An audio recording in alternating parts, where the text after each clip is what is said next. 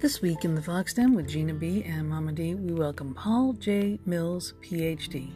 Paul is Professor of Public Health and Family Medicine, Director of the Center of Excellence for Research and Training in Integrative Health, and former Chief of Behavioral Medicine at the University of California, San Diego.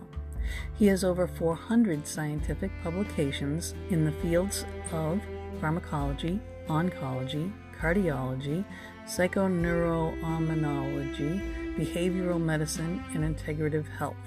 He published some of the earliest scientific research on meditation. His work has been featured in Time Magazine, The New York Times, National Public Radio, U.S. News and World Report, Consumer Reports, The Huffington Post, Gaia TV, and WebMD, among others. He has presented his work at hundreds of conferences and workshops around the world, including the United Nations. Tonight we will be discussing his book, Science, Being, and Becoming The Spiritual Lives of Scientists. Contrary to popular belief, not only scientists are materialists, fervently discounting the spiritual.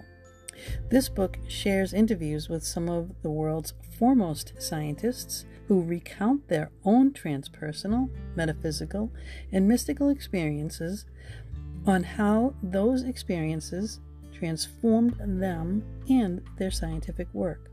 The book makes it evident that the long standing divide between science and spirituality has not served us well, and in fact continues to have significant adverse consequences for us all.